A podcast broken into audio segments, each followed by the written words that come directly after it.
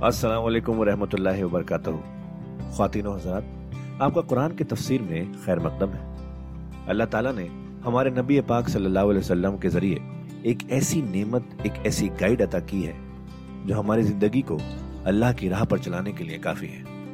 और वो गाइड है कुरान मजीद। हम सब ये तो जानते ही हैं कि कुरान पढ़ना कितना सवाब का काम है, कितनी नेकियाँ मिलती हैं, और हो भी क्यों ना अल्लाह के अपने अल्फाज जो है पर क्या हमने कभी ये रुक कर सोचा कि कुरान को समझ कर पढ़ने की भी ज़रूरत है? इसलिए हब हब पर आपके लिए लेकर आया है एक ऐसा पॉडकास्ट जो कुरान की तफसीर समझाने में मदद करेगा। इस पॉडकास्ट का नाम है तफसीर कुरान विद डॉक्टर इसरार अहमद। तो आइए हम सब मिलकर डॉक्टर इसरार के ज़रिए की गई इस कुरान की तफसीर को सुने और अल्लाह की राह पर चलने का वादा करें। वब कुफर वकौल बला मरियम बहतान अजीमा वकौल इन्ना कतल मसीह ईसब मरियम रसूल अल्लाह और बसबब उनके ये कहने के हमने कत्ल किया मसीह को ईसा इब्न मरियम को रसूल अल्लाह अल्लाह के रसूल को ये रसूल अल्लाह उनका लफ्ज नहीं है ये अल्लाह की तरफ़ से साइन ऑफ़ एक्सक्लेमेशन के साथ अच्छा इनका दावा यह है कि इन्होंने अल्लाह के रसूल को कभी दिया जबकि रसूल तो कत्ल हो ही नहीं सकता कतब अल्लाह बन्ना अना व रसूली ये तो अल्लाह का फैसला है तयशुदा लिखा हुआ है कि मैं और मेरे रसूल तो गालिब आकर रहेंगे तो इनकी तो ये जरूरतें हैं कि ये समझते हैं कि इन्होंने अल्लाह के रसूल को कत्ल किया है। वह माँ कतलू हो व माँ सलबू हो हरगिज उन्होंने कत्ल नहीं किया, ना उसे सूली दी। वलाकिन शुभ बेहलहूं बल्कि उसकी शबीह बना दी गई उनके लिए। सूरत बना दी गई, मुशाबहत कर दी गई उसके साथ। उनके लिए कि इन्होंने जिसको समझा है कि वो मसीह है, वो मसीह नहीं था। वो मसीह की जगह कोई और था। जो इंजीर बरनबास से मालूम होता है कि जुडास स्कैरियट जो कि हवारीन में से एक था। वैसे उसकी नीयत और थी बदनीयत की नहीं थी, वो एक लंबी बात हो जाएगी, इसका वक्त दौरा कुरान में नहीं है। नीयत उसकी कुछ और थी, लेकिन उसने गिरफ़्तार कराया था। और उस गिरफ्तारी के पादाश में फिर अल्लाह ताला ने उसकी शक्ल जो हज़रत मसीह की बना दी, और हज़रत मसीह की जगह वो पकड़ा गया और सूली चढ़ा। वमा कतलू हो माँ सलबू वला की शुभ लहू इन नजीन अख्तलफूफी है लफी शक्किन हो और जो लोग उसके बारे में इख्तलाफ में पड़े हुए वो शक्कों को शुभात में है। उन्हें कुछ पता नहीं कि हुआ क्या, कैसे हुआ। माँ लहम बही मिन इल्म इनके पास उसके जमन में कोई इल्म नहीं है। इल्तबा जन सिवाय इसके कि अटकल पच्चू के तीर चलाते हैं। वबा कतलू हो यकीना, ये बात यकीनी है कि उसे कत्ल नहीं किया गया। वो कत्ल नहीं हुआ। वो सलीब नहीं दिया गया, अलह सलात वसलाम बल रफा बल्कि अल्लाह ने उसे उठा लिया अपनी तरफ़। वकान अल्लाह अज़ीज़ हकीमा, और अल्लाह ताला ज़बरदस्त है, कमाल हमत वाला। इसकी तफसील मैं आपको पहले बता चुका हूँ कि क्या शक्ल पेश आई थी उस बाग में जहाँ हज़रत मसीह अपने हवारीन के साथ रूपोश थे, जो कि तफसील इंजील बरनबास में है। व इन मिन किताब नबी कबला मौत ही और नहीं रहेगा अहले किताब में से कोई भी, मगर उस पर ईमान लाकर रहेगा उसकी मौत से कब यानी हज़रत मसीह मरे नहीं है, ज़िंदा है, वो दोबारा आएँगे। और दोबारा जब आएँगे तो अहले किताब में से कोई शख्स नहीं रहेगा जो उन पर ईमान न ले आए। वह यौम क्यामत यकून अलहम शहीदा। और क्यामत के दिन वही उनके खिलाफ गवाह बनकर खड़ा होगा। ये खिलाफ गवाही वही आ गई। जो हमने पढ़ा था इकतालीसवीं आयत में। फ़कैफ जिलना मिन कुल्ल उम्मतिन शहीदिन वजेना बेका अला हाउला शहीदा। हर नबी को अपनी कौम के खिलाफ गवाही देनी। लिहाजा हज़रत मसीह सलाम अपनी इस कौम, अपनी उम्मत के खिलाफ गवाही देंगे। फब जुल्म मिन नजीन हादू हर रमदा आलम और ये बात इन ओहिल्लत रहूँ तो अल्लाह ताला की एक सुन्नत यह भी है कि कोई कौम अगर किसी मामले में हद से गुजरती है तो उसको सजा की एक शक्ल यह भी होती है कि हलाल चीज़ों से भी महरूम कर दिया जाए, हराम कर दी जाए। तो इन लोगों ने जिन्होंने यहूदियत इख्तियार की, उनकी इसी गलत रविश के बायस हरम ना आलहम तो ये बात हमने बास बाकीदा चीज़ें भी उन पर हराम कर दी। और हिल्लत न हो जो कि असलन उनके लिए हलाल थी। जैसे कि हज़रत याकूब अलैहिस्सलाम ने अगर ऊँट का गोश्त खाना छोड़ दिया था तो अल्लाह ताला तो रात में फरमा देते कि भाई, ये हराम नहीं है, ये तो इसराइल ने हज़रत याकूब ने खुद कर दिया तो अल्लाह ने कहा अच्छा ठीक है, इनकी जो है, ये सजा रहे इन पर जो तंगी है, वो रहे। वह बेसद ही मनसबी अल्लाह कसीरा, और बसबब उनके अल्लाह के रास्ते से रुकने और रोकने के। अल्लाह के रास्ते से रुकते भी हैं, रोकते भी हैं। तो उसकी वजह से अल्लाह ताला ने उनको सजा के तौर पर बाज हलाल चीज़ों से भी महरूम रखा। वह अखज हमर रिबा, और फिर उनके जराइम की फहरिस्त में यह भी है कि उनका सूद खाना वक़द नहू अन हो और ये क्या उनसे रोक दिए गए थे। सूद उनकी शरीयत में हराम है, आज भी हराम है। लेकिन वो ये समझते हैं कि सूद का लेन देन यहूदियों का आपस में हराम है। कोई यहूदी दूसरे यहूदी से सूदी लेन देन नहीं करेगा। लेकिन जेंटाइल्स के लिए तो उनका आम कायदा ये है। गोयम्स एंड जेंटाइल्स, उनके लिए हम पर लैसा आले ना फिर उम्मीदी न सबील हम पर कोई गिरफ्त है ही नहीं, कोई ज़िम्मेदारी है ही नहीं। हम जैसे चाहे करें, लूटें, खसूटें, जिस तरह चाहे धोखा दें। और तो ज़ाहिर बात है सूद में तो फिर कोई रही नहीं।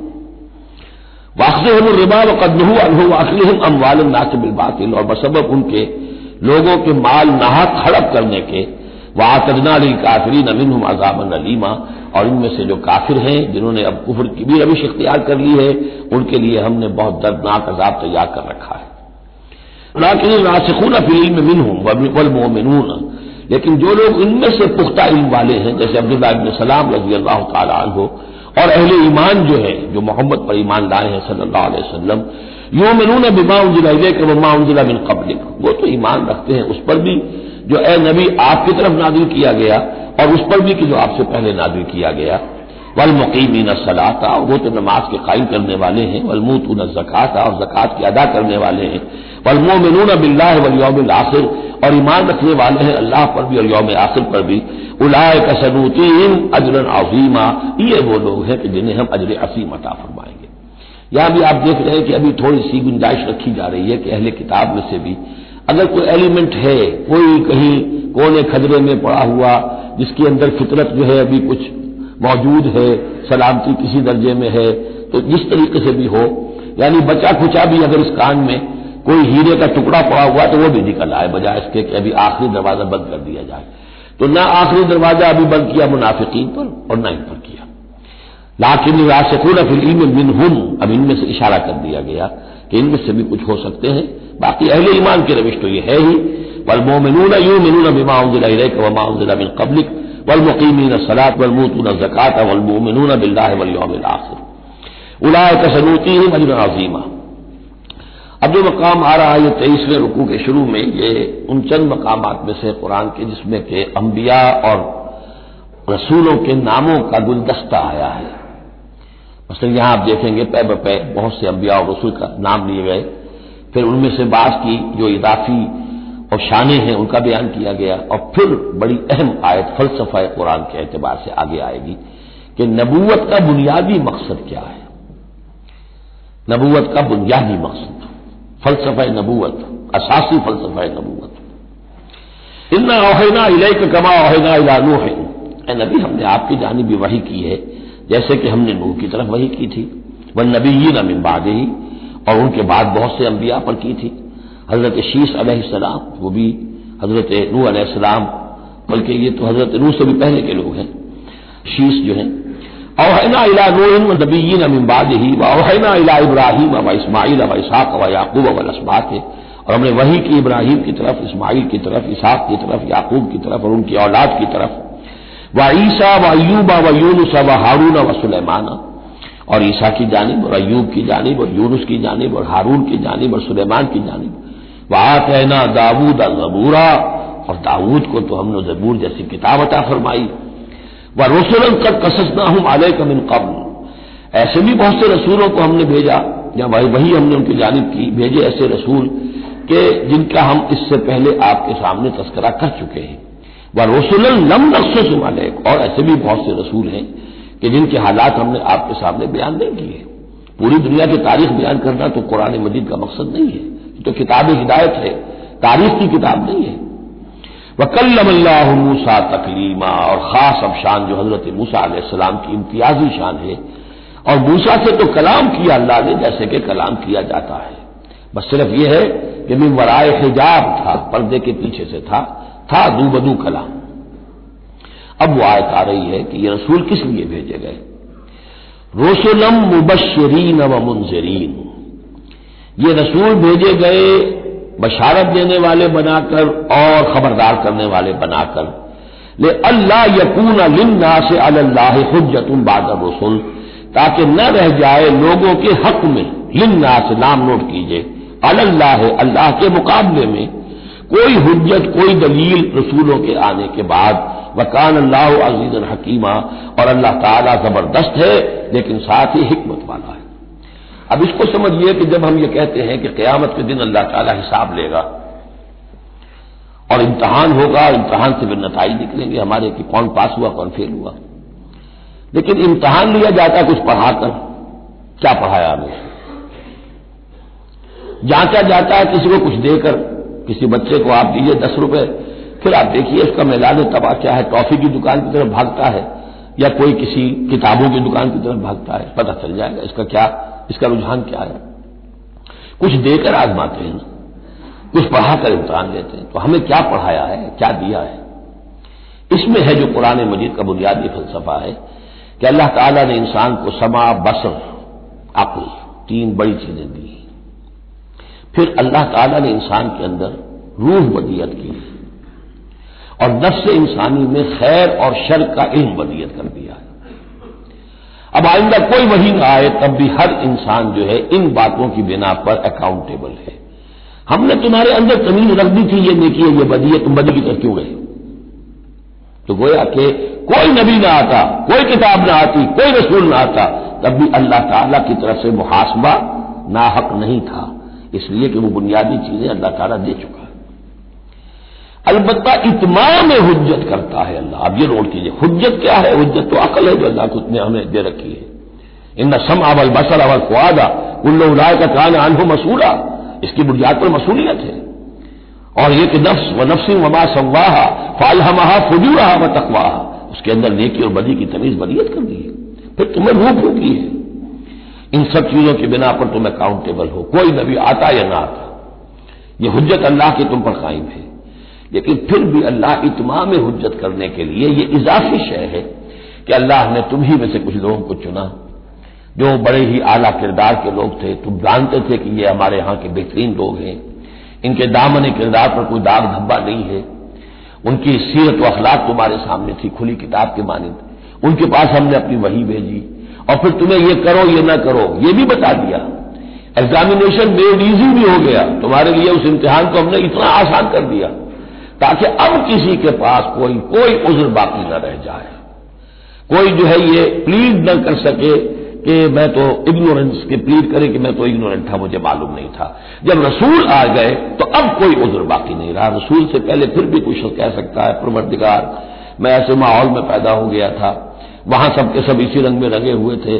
परवरदिगार, मैं अपने दो वक्त की रोटी के धंधे में ऐसा लगा रहा कि मुझे कभी होश ही नहीं आई कि मैं सोचता लेकिन जब रसूल आ जाते हैं और रसूलों के आने के बाद हक मुबरहन हो जाता है और हको बातिल के दरमियान इम्तियाज़ बिल्कुल वाज तौर पर कायम हो जाता है, फिर कोई उज्र बाकी नहीं रहता, कोई हुज्जत पेश करने के लिए लोगों के जानब से अल्लाह के सामने, अल्लाह के मुआसमे के मुकाबले में बाकी नहीं रहती। तो ये इतमाम हुज्जत है। अल्लाह की तरफ़ से हुज्जत का इतमाम। रसुलम मुबशरी और कर क्या सकते हैं? रसूल न किसी को ज़बरदस्ती हिदायत पर ला सकते हैं? ज़ाहिर बात है, किसी को गुमराह करना तो पेश नज़र है ही नहीं, लेकिन किसी को ज़बरदस्ती हिदायत पर नहीं ला सकते। हाँ जिनके अपने अंदर की ये चीज़ें जाग जाएँगी मुतवजह हो जाएँगे, अपने बातिन की हकीकतों की तरफ़ देखेंगे, और फिर ये कि नबी की बात सुनेंगे, उससे फ़ायदा उठाएँगे, सीधे रास्ते पर चलेंगे, उनके लिए मुबशर होंगे, बशारत। फराहन व रहहान व जन्नत नाई और जो लोग ये है कि इसके बाद भी अपनी गलत ही रास्तों पर चलते रहेंगे। तासुब में हरधर्मी में, जिद में, मफादात में चौधराहटों की वजह से उनको खबरदार करेंगे कि अब तुम्हारे लिए बदतरीन अंजाम जो है जहन्नम तैयार है।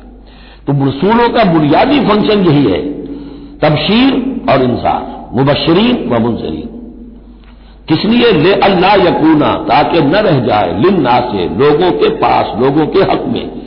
अल्लाह है अल्लाह के अल्लाह के मुकाबले में, यानी अल्लाह की अल्लाह के मुहासमे के मुकाबले में। हुज्जतुन, कोई हुज्जत, कोई उज्र, कोई बहाना बाकी न रहे भादर रसुल, रसूलों के आने के बाद।